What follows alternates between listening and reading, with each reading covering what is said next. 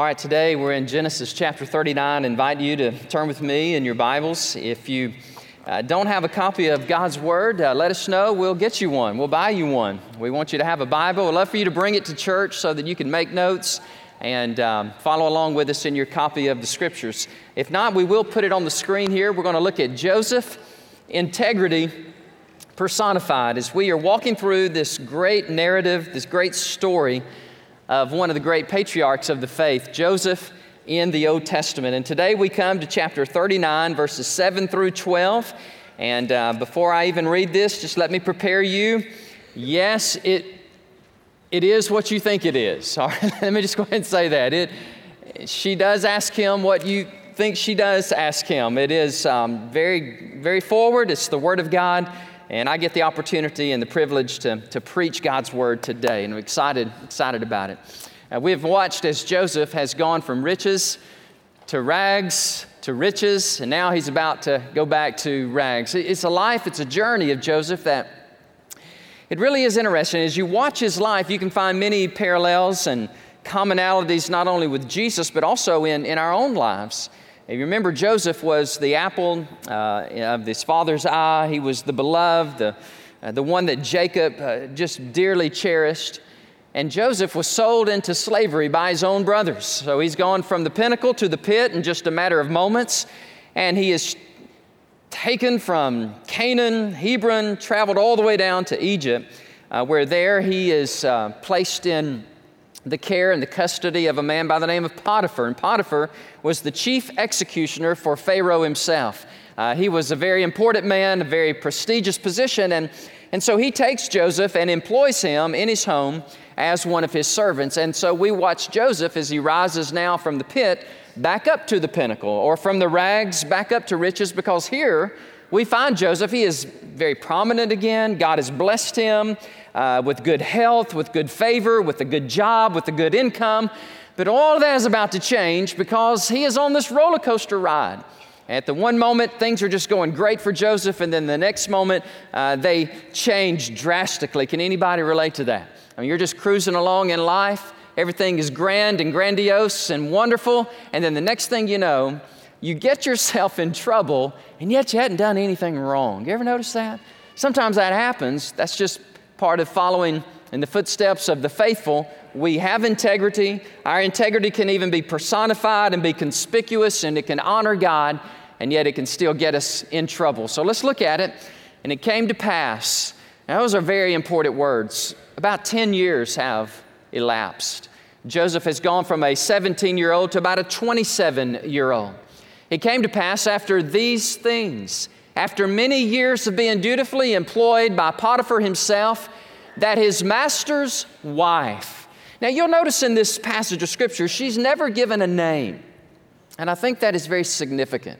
And the Bible is silent on her name. All we know her as Potiphar's wife because she's really not worthy to be named because of her lifestyle, because of her promiscuity, because of her unfaithfulness, because of her lack of fidelity to her husband. Potiphar's wife cast longing eyes on Joseph and said to him, Lie with me. And that's, where, that's what I was saying earlier. Does that mean what I think it means? Yes. Let me, let me just say, that's exactly what's intended. She wants Joseph to sleep with her and betray her vows that she made to her husband. But Joseph, the Bible says he refused. And in the Hebrew, ma'il, that word means to refuse utterly. It means to be adamantly against that. And he said to his master's wife, Look, now, my master does not know what is with me in the house.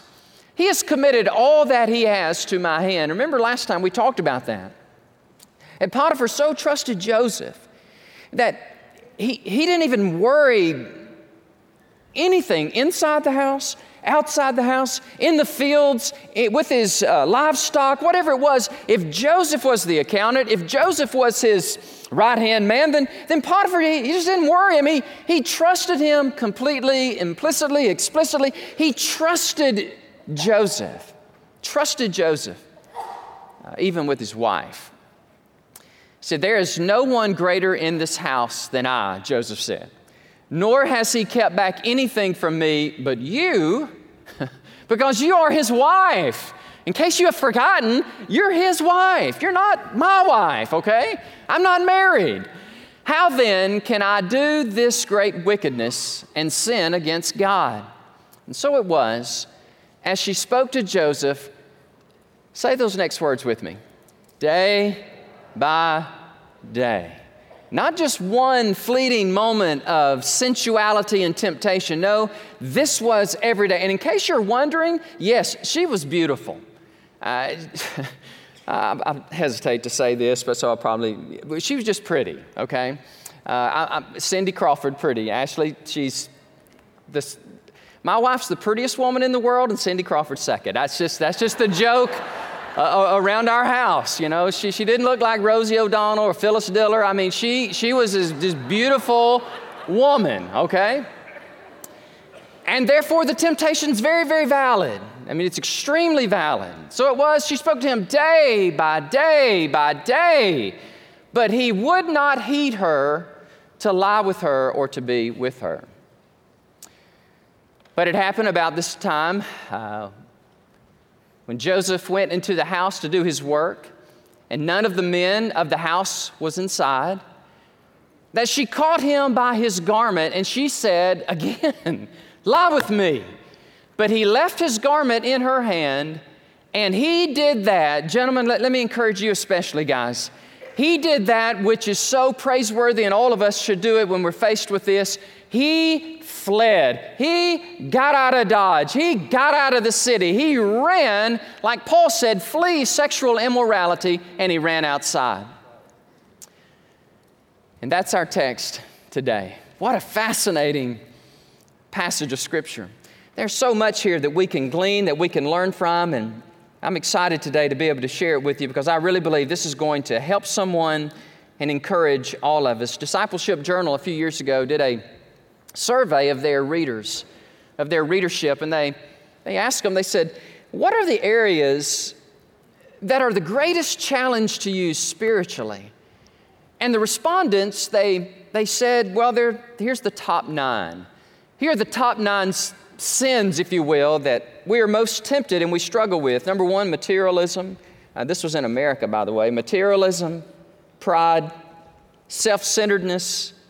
Number four is laziness. And then there was a three way tie for fifth anger, bitterness, and sexual lust. Number seven was envy, eight, gluttony, and nine was lying. Survey respondents noted that temptations were much more potent if they neglected their time with God in daily devotion. 81% said, I find myself much more vulnerable when I have neglected my time, my daily devotional with the Lord.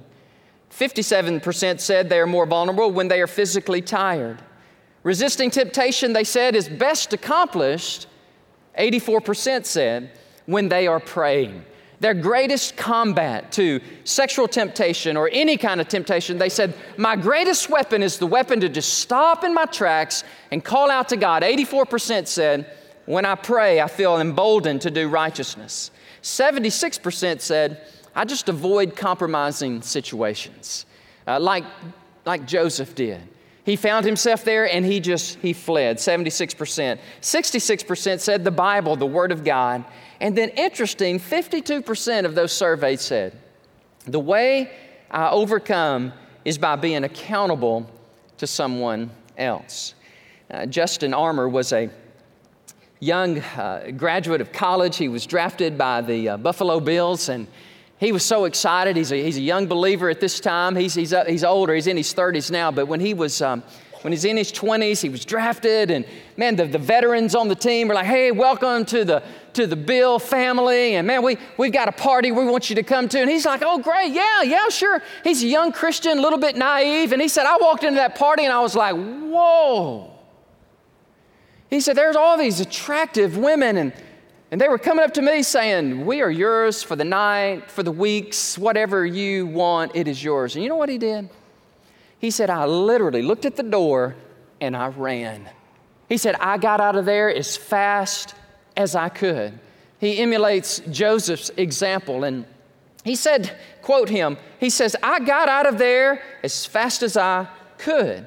I'd rather not have my mind polluted by those things. Once you've been in a situation like that and there's that temptation, you just learn to avoid it and you don't go back. He said, I would call my best friend and my accountability partner, Steve Strinsom. And he said, You know, you need someone to hold you accountable for walking with Christ. Steve does that for me. He knows everything about my life, the good and the bad, and there's nothing that he will not hold me accountable for.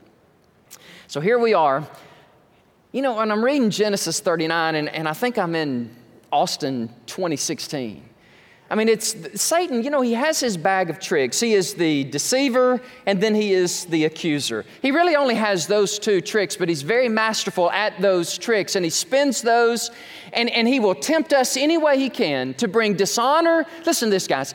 Satan, he's not so much interested in, in you falling as if it's going to hurt you. He's not interested in that at all. What he's interested in more than anything is getting at God.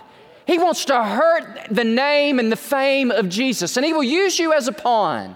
And he will, he will, he will deceive you, he will trap you, he will tempt you, but he'll never show you the end result because he doesn't want you to, he didn't want you to see it. He wants you to fall prey to it.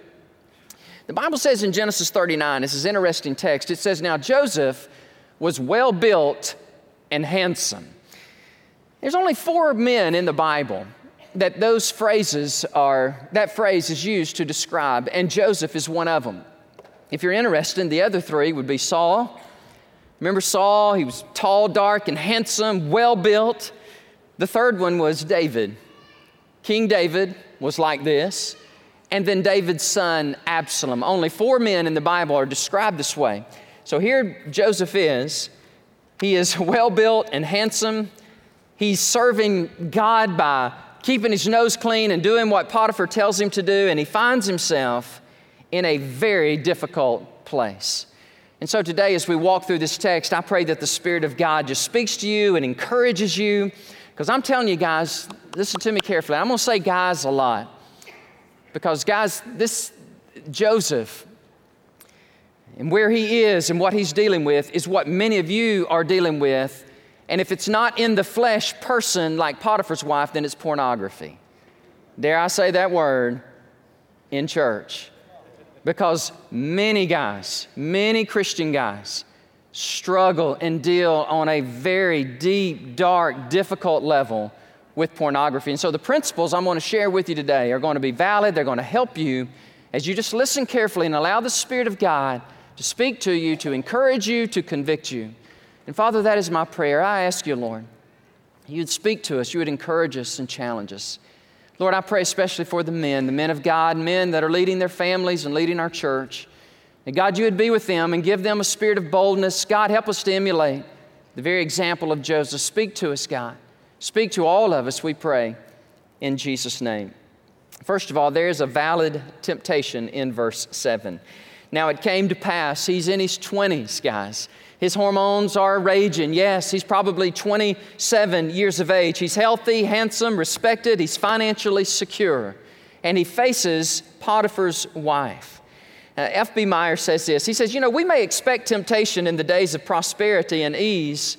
We will face them more than when we face them in privation and toil. It's not so much on the glacial slopes, but in the sunny plains that we face our greatest challenges. Not when the youth is climbing arduously the steep ladder of fame, but when he has entered the golden portals, not where men frown, but where they smile their sweet, exquisite smiles of flatter. It is there, he says, it is there that the temptress lies in wait, beware. I've heard it said this way by a Scottish writer. He says, For every one of us that can withstand prosperity, a hundred of us can withstand adversity. And that really is where Joseph is. He is back on top. Things are well. I mean, he is he is serving. He is, I mean, he's just at peace. You can just see this young man. He is, he's thinking, wow, I, I finally come out of the, uh, the, the drudgery, the, dr- I mean, just the pit of what my family did to me. And Potiphar's had mercy on me. And so here I am. And man, I don't want to blow this. And so I want to honor God. I want to honor my employee. And then here, here she comes. And she offers this very valid temptation to him. But I want you to notice, secondly, that he has a valiant response. That Joseph responded in a way that is so uh, praiseworthy. Now, he has two options before him, okay? Number one, he can rationalize and he can justify, or he can refuse the temptation. And by the way, that is the same with all of us. Whatever our temptation may be, whether it's um, sins of the flesh or sins of the heart, sins of the tongue, sins of the eyes, whatever our temptation is, we always have a choice. 1 Corinthians 10 13 says, Don't let us say, you know, oh, that it was just too much for me. I, I did not have a way of escape. The Bible says God always gives us a way of escape if we will take it. And that's why it's so important to be in the Word of God, men, to be praying, to be sharing our faith, to be exercising those spiritual muscles so they don't atrophy, so they don't waste away on us, so that we're close to God and we're clean with God and we're close to our families and clean with our families, so that when the temptation comes and we're faced with an opportunity, we refuse to rationalize, but we say, No, I am not going down that path. And he could have rationalized. I mean, think about it. Joseph could have said, hey, what? I mean, really, it's not that big of a deal. I mean, after all, I am a young 20 something year old, and she is a very attractive woman. And I mean, after all, look, look what all I've been through. Surely God will understand. I mean, surely God will understand because, I mean, after all, God allowed me to be sold into slavery, into the pit. And so, and see it? You see it? Start feeling sorry for himself and start rationalizing and start justifying it. Hey, listen, guys, if we're not careful, we can become incredibly creative when it comes to sin. I, I was reading uh, late last night, I'm reading Vince Lombardi's uh, biography. It's a fascinating read, by the way. I didn't, I didn't realize what an interesting, fascinating man. The Lombardi Trophy, you with me? It's named for him for a reason. He was a, an incredible coach for the Packers, but before that, he was on staff at West Point when Army, he was the offensive line coach and the offensive coordinator at Army. And by the way, Army back then would beat Notre Dame, they would beat Stanford. I mean, they were at the top. They would go undefeated. But in 1951, there was a scandal that broke out at West Point. There was a rumor that some of the guys, and especially some of the football players, were engaged in cheating on their exams. And they were like, oh, surely not duty honor country, duty, honor country. Surely not West Point. By the time they got through with the investigation, 80 plus guys, most of whom were football players, were caught cheating and they were expelled from West Point. And so the coach, and Lombardi was one of them, lost all of his best players just like that. Well, they interviewed those guys. And they asked them, they said, How could you do that? I mean, we, we have such a strict code of conduct, and they have verbatim, they have the transcript. And I was reading these last night, and they would say something like, Well, I knew it was wrong, but, and that's where we get in trouble. I knew it was wrong, but the upperclassmen, I mean, I idolized these guys. One of them just said, Man, I worship this guy. He was just, he just meant the world to me. He was a senior, he was about to graduate, and he came to me and he said, Son, you don't look too smart. That's what he said. He said, Son, you don't look too smart, and you're going to need some help in passing so that you can keep playing. And here's a method whereby you can cheat and you can get ahead. And he said, I knew it was wrong, but everybody else was doing it. And surely the other colleges and universities were doing it. And surely I'm at West Point, and it's, man, West Point is hard. And, and I, I tell you, I'm sure everybody would understand if I just fudged a little bit. And the next thing you know, they are expelled from school. Devil never tells them that part. He just always says, well, you know, nobody will know. It's not that big of a deal.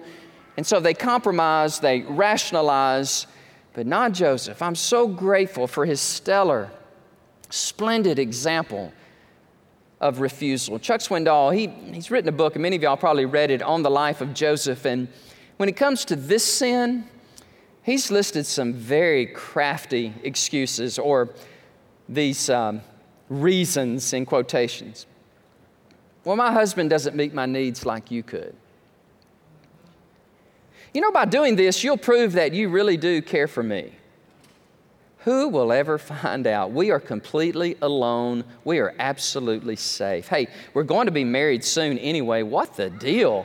Why does it matter? I mean, everybody does this. I'm so terribly lonely God understands. That's why He brought you into my life. How about that one? Just this once, never again. And the last one what's, what's grace all about? If it won't cover something as natural as sexual intercourse, I mean, what, what God, God created it. I mean, God understands. And, and by the way, if we do this, if we fall, we'll just cast ourselves upon the mercy seat of God. He'll forgive us. We'll go to church, and everything will just be fine. By, by the way, we're not Catholics.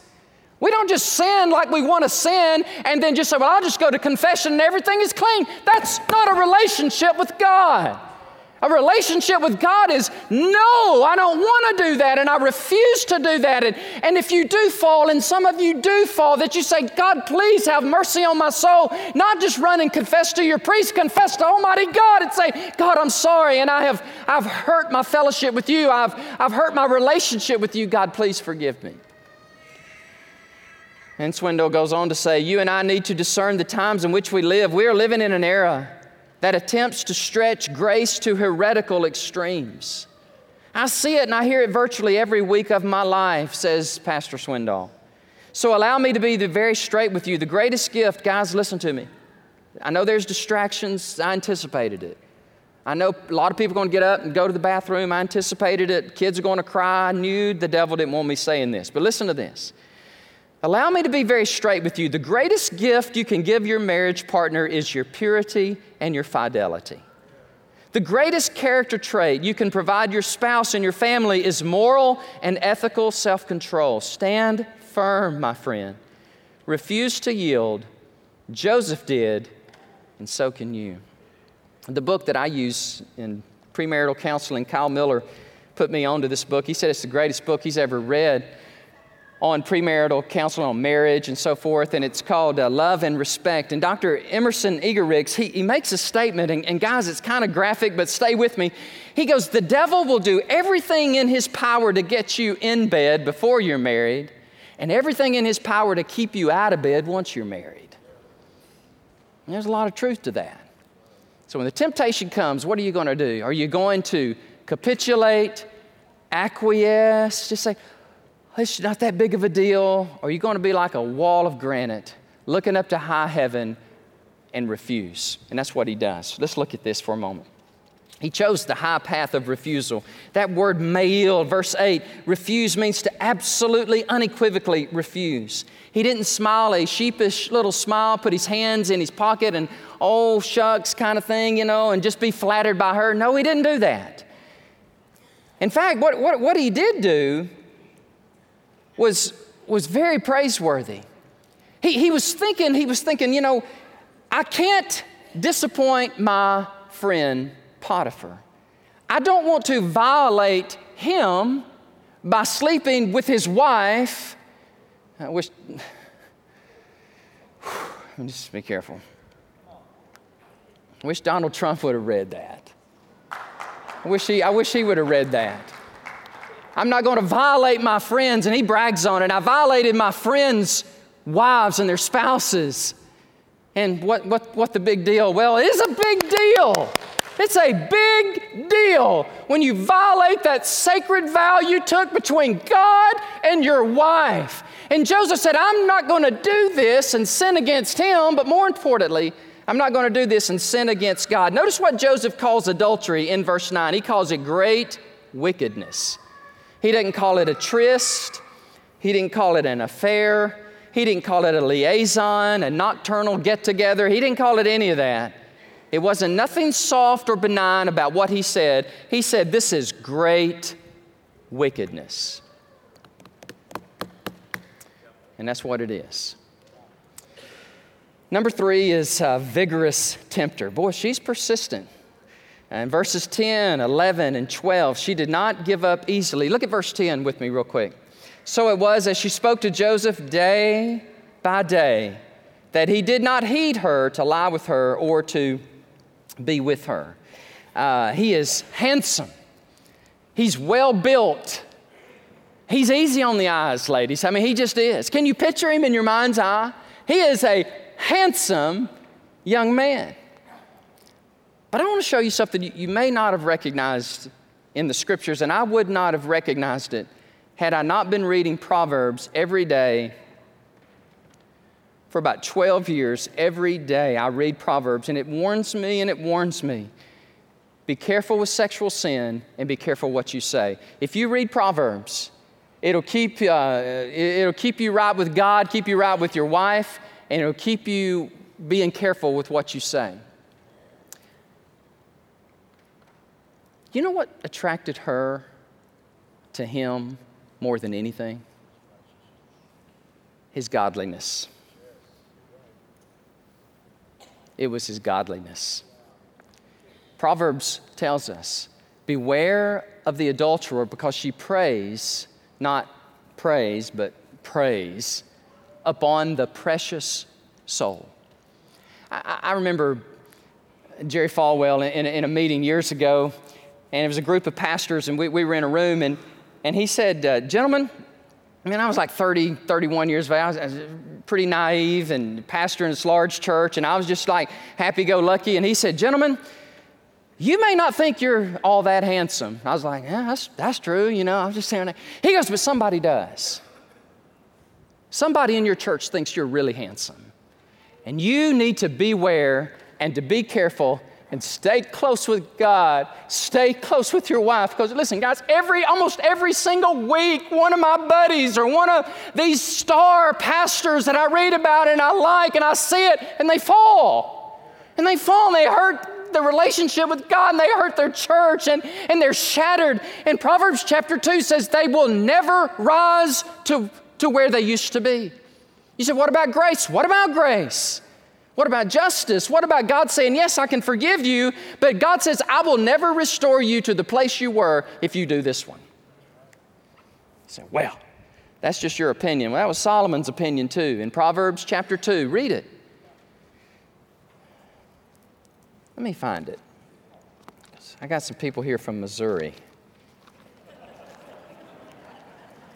And they're like, You show me. Okay, I'm about to show you. I got it in my notes, but I can't find it in my notes, but I can find it in the Bible, which is a lot better. Proverbs chapter 2 says, Who forsakes the companion of her youth and forgets the covenant of her God. For her house leads down to death and her paths to the dead. None who go to her return. Men, listen, nor do they regain the paths of life. You do not get back what you lose with this one.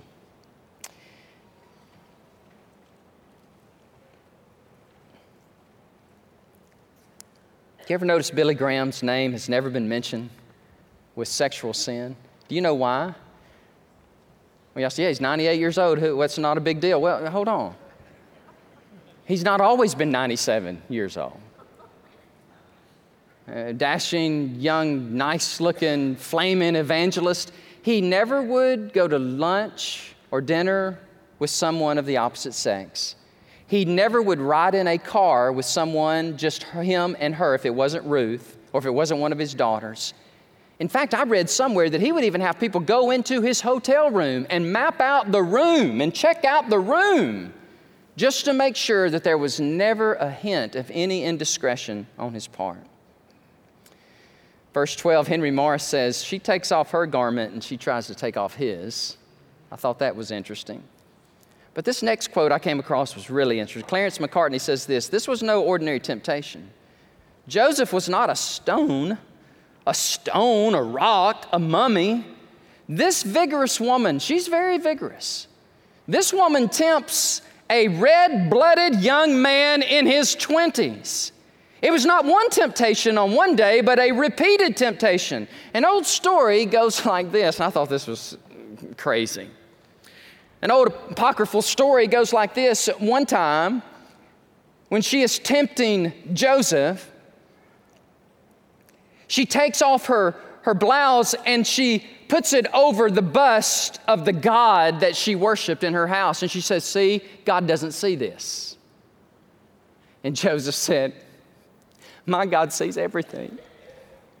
But my God knows everything. And I can't do this great wickedness against my God. And I don't want to dishonor your husband, even though you're more than glad to. Vigorous tempter. Now let's look at the result. This has a great ending to it. The victorious result, verse 12 summarizes um, what Joseph does. Look, what he does. He leaves, he flees, and he speeds. I mean, he runs away from her. 1 Corinthians 6:18 says, "Flee sexual immorality." Had Joseph not done that, I am convinced today that, I w- that you and I would not be singing his praise and looking at him as a worthy example to emulate. Mark 7 21, I was reading this in my quiet time this week. For from within, out of the heart of men, proceed evil thoughts, adulteries, fornications, and murders. I got a good friend of mine, he's a pastor in uh, Georgia. He's from Wales and he talks like it. He, he's not from Alabama. I mean, he, he sounds like he is from, from Wales.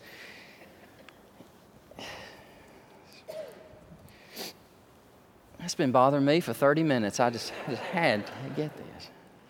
So good. He said, um, Brother Danny, he said, just be careful because so many guys fall at 52.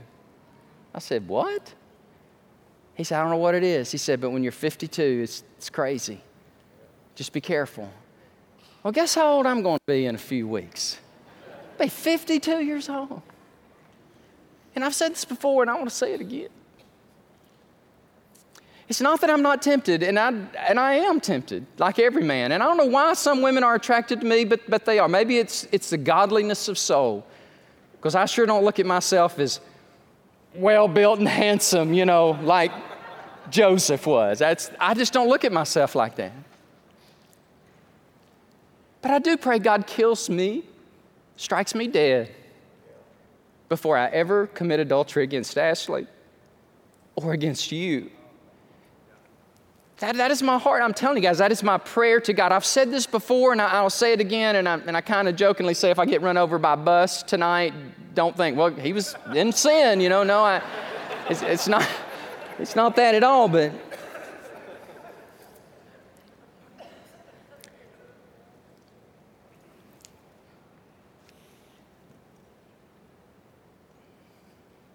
Some of you guys have fallen, and great has been your fall. Can I put you back to the mercy of God for a moment, the grace of God? Sure, it, once you do this, you cross into an area, you, you can't get away from God's grace and mercy because He will forgive you, He will cleanse you. But I strongly believe for pastors, they, they never return to where they used to be. And if you have fallen prey to this, and I, I want you to just, I want you to confess your sin to God. Ask God to forgive you, to cleanse you.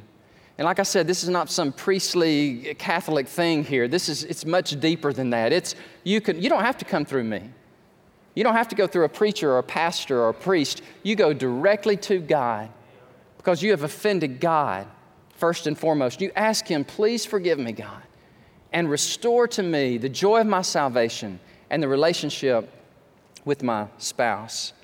I put here in my notes some of us and some of you have paid the high cost of low living. And, and none of us would do this in our right mind. I don't think any of us would wake up one morning and say, Today's the day I'm going to commit adultery. I, I just think today's a good day. No, it starts way before that. Jesus said it starts in your heart and those, those thoughts. And if you don't deal with it, and guys, I know it's just kind of cool and kind of cutie that somebody's flirting with you and you're up in age.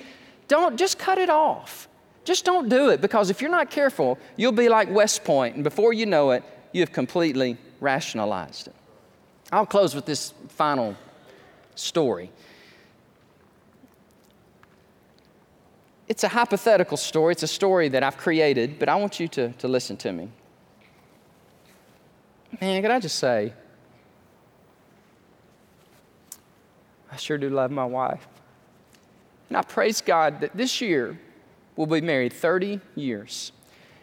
She'll be 50 in a few weeks. And she's a hot Esposita. I just want to let y'all know that. That's what I think she is. That's, that's how I really think about her. I put that on Facebook. My mother-in-law said, "What's an esposito?" I said, "Well, it's just, it's just, it's just spouse. That's all I think. I hope."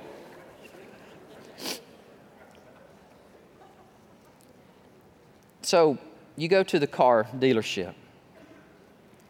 You've got your eye on this car. Let's say it's just candy apple red. It's glistening in the showcase room, and you're looking at it. And you're going, I got to have that car. And you can fill in the name Maserati, Porsche, what, what, what, whatever it is. And, but I just, I just want you to, I just want you to stay with me. The price of the car in the showroom is $100,000. Okay, now I know that's, that's probably way lower, but just, just stay with me.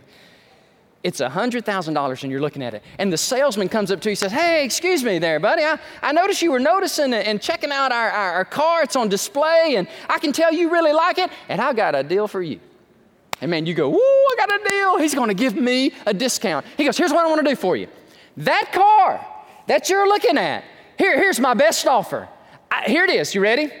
$675,000. It's yours and the sticker says $100,000. And you say, I'll take it. See, that's an idiot. You say, yeah, that's, and that's what we are if we do this. Young guys, can I encourage you? Can I just come alongside you and say, man, everywhere you turn, everywhere you look, there's sensuality, there's temptation and to keep your nose clean and to keep your eyes on Jesus and to, to walk with Him in this day and age, listen, it's far harder than it was when I was in my 20s. Guys, some of you guys kind of got some snow on the mountain here, a little smoke. What somebody say? Got some smoke in your chimney there, Brother Danny? Yeah, I do. It's just gray as it can be. Listen, some of you guys that are older, just be real. It is a lot harder than it used to be. So let's come alongside these guys and encourage them and, and help them.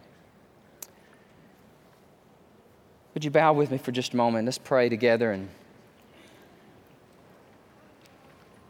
let's have our invitation. Let's, let's go to God. Let's ask God to forgive us. Let's ask God to pr- protect us. Would you, would you bow your heads with? Would you close your eyes? Would you allow the Spirit of God to just speak to you and encourage you and to draw you back into relationship with Him? Some of you today are sitting here and you, you continually habitually fall into sexual sin and really any and every kind of sin. And you know why? The Spirit of God really does not live inside of you.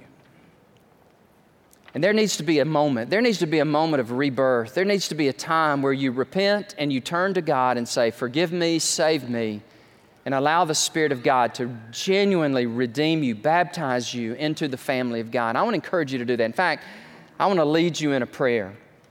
I want to pray. If you're here today, you, you, you may be listening to us on television or maybe uh, on the internet or, or, or, right here in our sanctuary. If you would say, I, I know that I'm lost, I know I do what I do, it's because I am who I am, it's my character, it's my nature, I have not been redeemed. I want you to pray with me. Would you, would you just pray silently, quietly in your heart while I pray out loud? Just say, Dear God, I know that I'm a sinner. And Lord, for too long I've justified it and I've rationalized it. God, I ask you to forgive me. God, I genuinely ask you to save my dirty soul. Jesus, I believe that you are the Son of God and you came to die for people like me. And so I embrace your death. I embrace my death. I embrace your resurrection and I embrace my resurrection. Jesus, Come into me and save my soul. Ladies and gentlemen, as you pray that prayer, with your heads bowed and with your eyes closed, let me welcome you to the family of God. With God, there is grace abundant, there is mercy. He forgives, He cleanses. We welcome you to the family of God. Let us encourage you, let us baptize you like we did these four today. Let us disciple you, let us let us come alongside you and say, listen, we will help you overcome sin in your life and we will encourage you. Some of you here today, and The truth be known, you, you do know the Lord, you do love the Lord, but you just struggle. You are struggling at this point. And I want to say it to you again God loves you, God is for you. And get help, get with someone that can encourage you and hold you accountable and get you over this before it destroys you and destroys your marriage. Father, thank you, Lord, for today. Thank you for the Word of God that is so very pertinent, God. It's so, so applicable and, and poignant, God. It's so, it's so up to date. And I thank you, Lord, for Joseph. I know he wasn't perfect. And I know, Lord, that he battled with, with pride and, and arrogance, but God, thank you that he has given us some great examples to follow right here in this text. And thank you, Lord, for our church. I, I just thank you, God, that we, that God, best we can, we, we want to serve you, we want to read your word, we want to study it.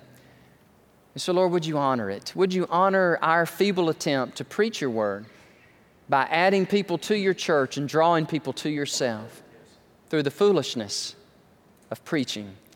For I pray this in Jesus' name. Amen. Would you stand to your feet? God bless you. Thank you for your attentiveness. We want you to stand. We want you to, to look up, look at the words on these uh, screens and sing it. Unless the Spirit of God is just all over you and He's heavy on you, then why don't you come forward and let somebody talk to you and encourage you and pray with you. As the praise team lead us, leads us, why don't you come?